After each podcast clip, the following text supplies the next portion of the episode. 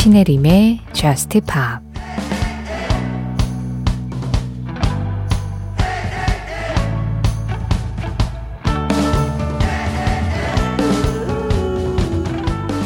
그녀를 찾기 전까진 절대 사랑에 빠지지 않을 거야.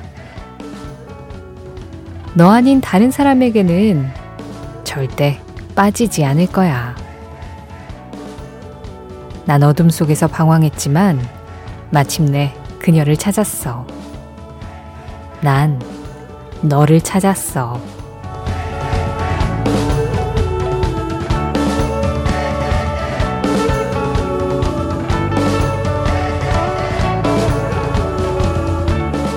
Until I Found You.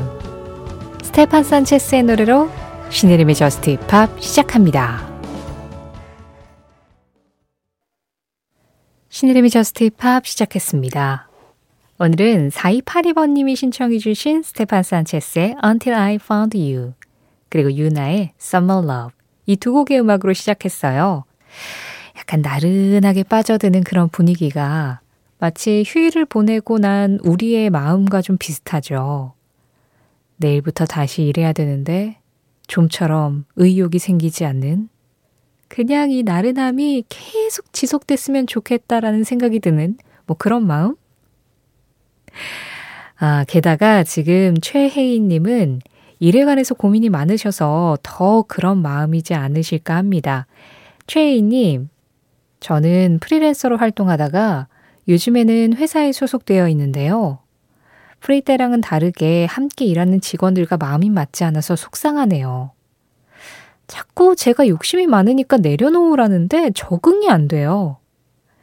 예전에 함께 일했던 마음 맞는 동료들이 부쩍 그리운 요즘입니다. 그 시절 자주 들었던 위켄드의 Die for You 오랜만에 신청합니다 하셨어요. 아, 마음이 맞는 사람하고 일하는 거 진짜 큰 복인데요.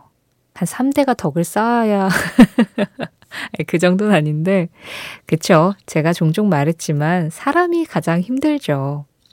아니 근데 제가 혜인님 사연을 보고 지금 약간 공감한 게 뭐냐면 주변에서 욕심 많으니까 내려놓으라고 하는데 적응 안 된다고 하신 부분 있잖아요. 저도 이런 말 진짜 많이 들었어요. 아, 이게 약간 프리랜서의 특징인가? 아니, 특히 저 저스트판 막 시작했을 때, 그냥, 저는 그냥 제 딴에 그날그날 방송 최선을 다한 건데, 아, 그렇게 하드하게 막 모든 걸 다 쏟아부으면서 하면 안 된다고, 그러면 오래 못 한다고 주변에서 자꾸 힘을 빼라, 힘을 빼라 하는데 힘을 어떻게 빼야 되는지 모르겠는 거예요. 그냥 나는 일하는 건데? 네, 많이 그랬었어요. 이제 시간이 지나니까 그 힘 빼라는 것의 포인트가 뭔지는 이제는 조금 알 것 같기도 한데, 근데 그게 나한테 어쨌든 내 이름을 걸고 하는 업무에서 내, 나에게 주어진 책임이 있을 때는 잘 안 되죠. 특히나 프리랜서들은 지금 내가 하는 일이 언제까지 지속될지 절대 알 수 없기 때문에 일단 들어왔을 때 그걸 완벽하게 해내야 된다라는 어떤 강박 같은 게 좀 있기도 하거든요. 그게 나의 포트폴리오고 나의 작업물이니까. 그렇게 일을 하시다가 이제 일정한 일을 꾸준히 하면서 사실 한 번에 힘을 확 쏟기보다는 힘을 좀 분배해서 일을 해야 하는 그런 회사에서 이제 그런 직원분들하고 일을 하려다 보면 아무래도 성향이 좀 안 맞을 수도 있겠다는 생각이 들기도 하네요. 그런데 혜인님, 저한테 자꾸 욕심 내려놔라, 힘 빼라 하셨던 분들이 있었지만, 어쨌든 저는 그걸 어떻게 하는지 몰랐기 때문에 그냥 제 방식대로 일했거든요. 그래서 4년 넘게 하고 있어요. 그래서 혜인님도 어느 정도 일을 하시다 보면 지금 함께 일하시는 직원분들의 그런 일하는 방식과 그 속도에 조금 더 이제 맞아 들어가게 되기도 할 거고 또 그분들도 혜이님의 작업 방식에 분명히 장점이 있다는 걸 인정하게 되는 어떤 그 접점이 생길 수 있을 거라고 저는 생각합니다. 최혜인님 신청곡이에요. The Weeknd, Die for You. 날짜상으로는 수요일이지만 이제 날이 밝고 정식으로 하루가 시작되면 아, 오늘이 마치 월요일 같군. 이라고 생각하는 분들이 많지 않을까요? 김학규님 신청곡이었습니다. Imagine Dragons, Monday. 그보다 먼저 들으신 음악은 The Weeknd였어요. Die for You. 신혜림의 Just Pop 참여하는 방법 안내해 드릴게요. 월요일 같은 수요일을 맞이하시겠지만, 그래도 또 사흘 지나면 주말이잖아요. 이렇게 하루하루 알차게 살아가는 와중에 Just Pop에 하고 싶은 이야기, Just Pop에서 듣고 싶은 음악 있으시면 이쪽으로 참여해 주세요. 문자는 샵 8000번입니다. 짧은 문자에 50원, 긴 문자와 사진에는 100원의 정보 이용료 들어가고요. 스마트 라디오 mini로 들으실 때 미니 메시지 이용하시는 건 무료예요. 신혜림의 Just Pop 홈페이지 사연과 신청곡 게시판도 항상 열려 있고요. Just Pop 공식 SNS도 있습니다. 인별그램 MBC Just Pop으로 들어오셔서 그날그날 올라오는 방송 내용 피드에 댓글로 간단하게 참여해 주세요. 어, 0100번님이요. 20대 때 많이 듣던 곡입니다. 켄트의 서켈 신청합니다 하셨고요. 또 9028번님도 켄트의 서켈을 신청하시면서 예전에는 라디오에서 자주 나오는 음악들 들으면 아, 또 이거야? 하면서 지겹고 식상해 했는데요. 요즘은 뭔가 뭉클한 라떼 느낌도 나고 더 좋고 그래요. 히트곡의 힘은 역시 세네요. 하셨어요? 그쵸. 맞아요. 한창 자주 들을 때는, 아유, 또 이거구나. 막 하다가도 그걸 오랜만에 들으면 내가 이 노래를 이렇게까지 좋아했었나 싶게 약간 몽글몽글한 기운이 약간 저기 명치 끝에서부터 올라오고 그러죠. 저도 그래요. 이렇게 저도 막 2000년대 초반에 제가 학창 시절 때 들었었던 음악들, 그때는 사실 별 생각 없었는데, 지금 들으면은 오히려 막 굉장히 반갑고, 내가 이 음악을 이렇게 좋아했었구나. 아, 이 노래가 이렇게 따뜻한 느낌이었구나. 막 이렇게 새삼스럽게 받아들이게 되는 게 있더라고요. 오래 살아남는 음악은 그만한 이유가 있는가 봅니다. 스웨덴 밴드 캔트의 음악, 설탕이라는 뜻이죠. So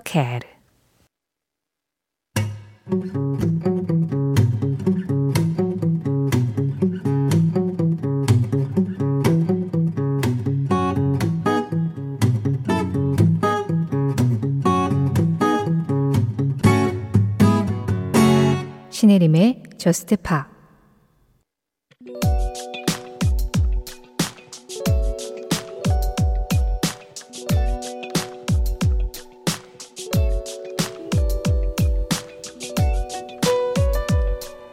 1991년 8월 17일.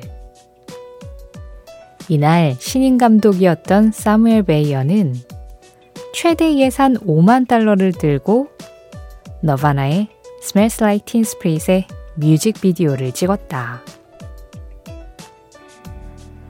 너바나가 신인 감독에게 뮤직비디오를 맡긴 것은 그가 보낸 테스트리를 보고 그의 작품이 자신들의 음악처럼 펑크에 가까우면서도 기업적이지 않을 것이라고 예상했기 때문. 감독은 영화 오버 디 엣지와 락앤롤 하이스쿨의 영감을 받아 한 스튜디오를 빌려 고등학생들 앞에서 이 곡을 연주하는 장면을 만들어냈고 너바나의 커트 코베인 역시 최종 편집에 참여하면서 최대한 감독과 본인들이 가진 날것 그대로의 모습이 드러날 수 있도록 했다. 그렇게 적은 예상과 아마추어리즘에 입각한 이 작품. 하지만 너바나는 이 뮤직비디오로 인해 1992년 MTV Video Music Awards에서 신인상과 Best Alternative Group상을 받았고 2000년 기네스 세계 신기록에서는 MTV 유럽에서 가장 많이 방영된 뮤직비디오로 Smells Like Teen Spirit이 오를 만큼 언더그라운드의 대반란을 일으키고 말았다.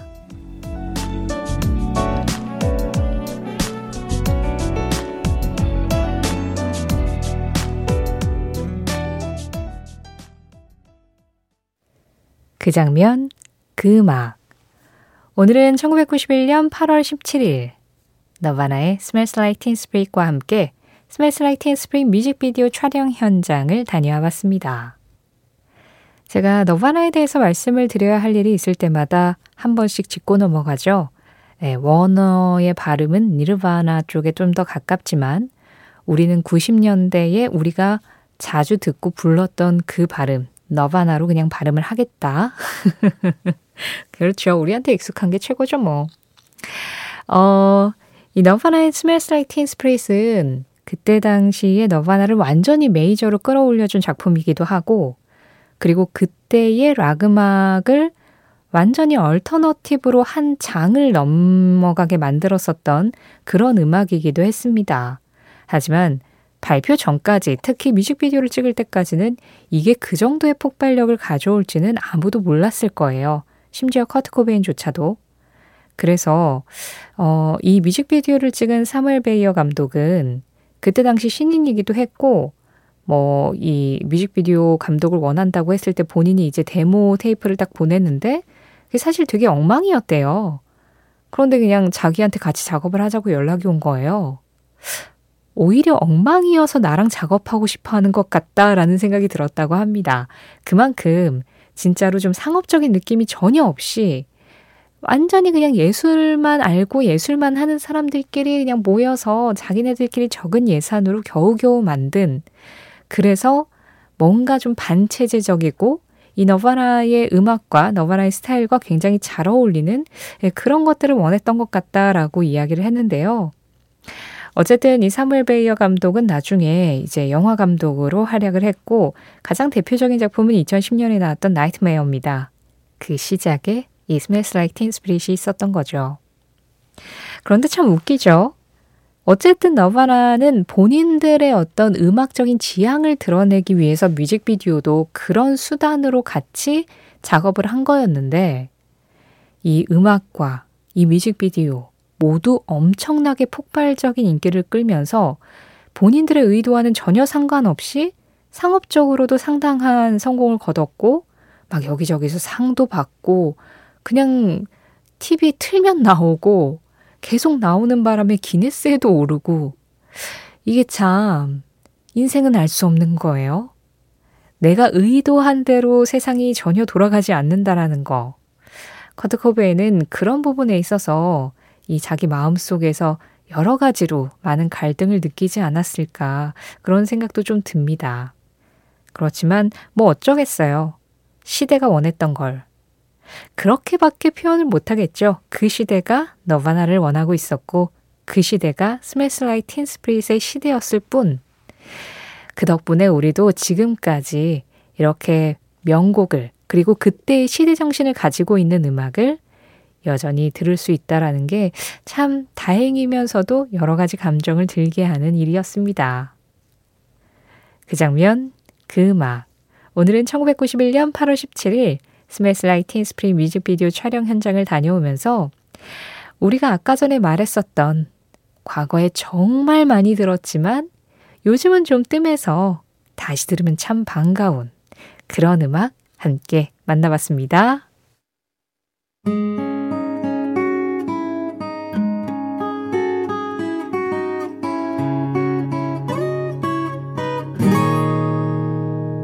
신혜림의 Just Pop 노래 두 곡 이어서 들었습니다. Goldfrapp의 Alive 그리고 레온의 Lost Time 이렇게 두 곡 만나봤어요. 노현지님 집안일 하면서 듣습니다. 여긴 오후 1시에 가까워 가네요. 미국이에요 하셨어요. 아, 한낮에 듣는 Just Pop은 어떤 느낌일까요? 뭐, 특별히 무리 없으시죠? 아마 한국에 있는 분들과 같은 음악을 들어도 그 공기와 그 한낮의 분위기 때문에 약간 다른 색감으로 음악을 즐기고 계시지 않을까 하네요. 그리고 6956번님은요, 지금 여행 중이신가 봐요.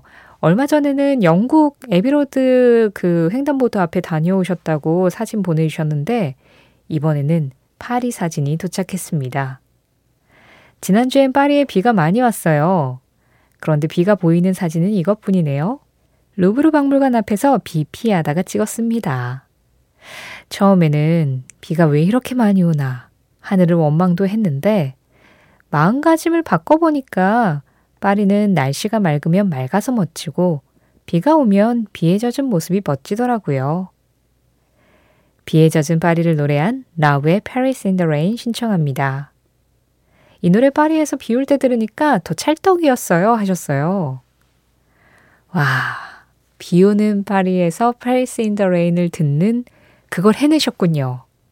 제가 아는 분도 휴가차 파리에 가셨다가 비가 와서 바로 페리스 인더 레인을 틀었다는 거예요. 다녀오고 나서 얼마나 자랑을 하시던지 저희 Just Pop 첫 피디님. 아, 그래가지고 저는 그 전까지 별 생각 없었는데, 아, 나도 언젠가 가면 해봐야겠다 그런 생각이 들더라고요. 물론 날씨하고의 궁합이 잘 맞아야 되는 거겠죠?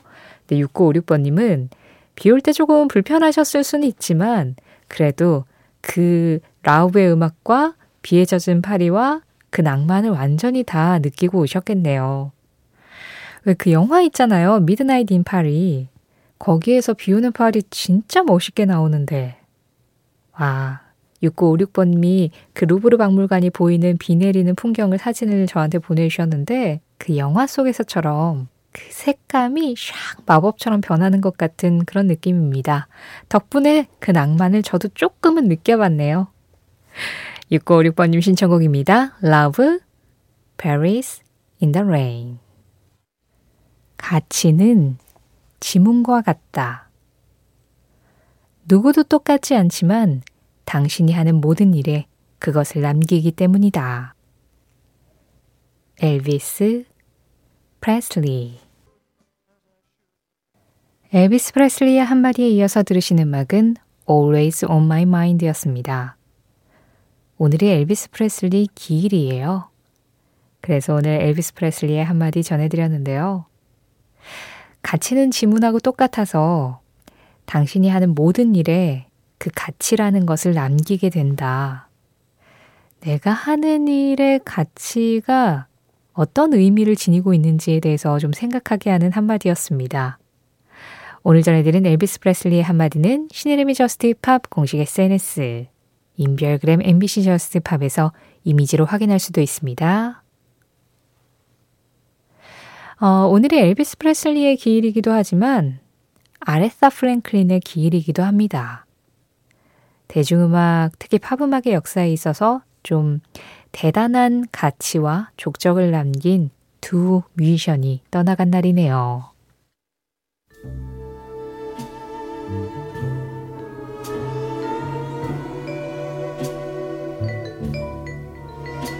Just Pop 그래서 오늘 마지막 곡은요. 아레사 프랭클린입니다. Unforgettable. 이 음악 전해드리면서 인사드릴게요. 지금까지 Just Pop이었고요. 저는 신혜림이었습니다.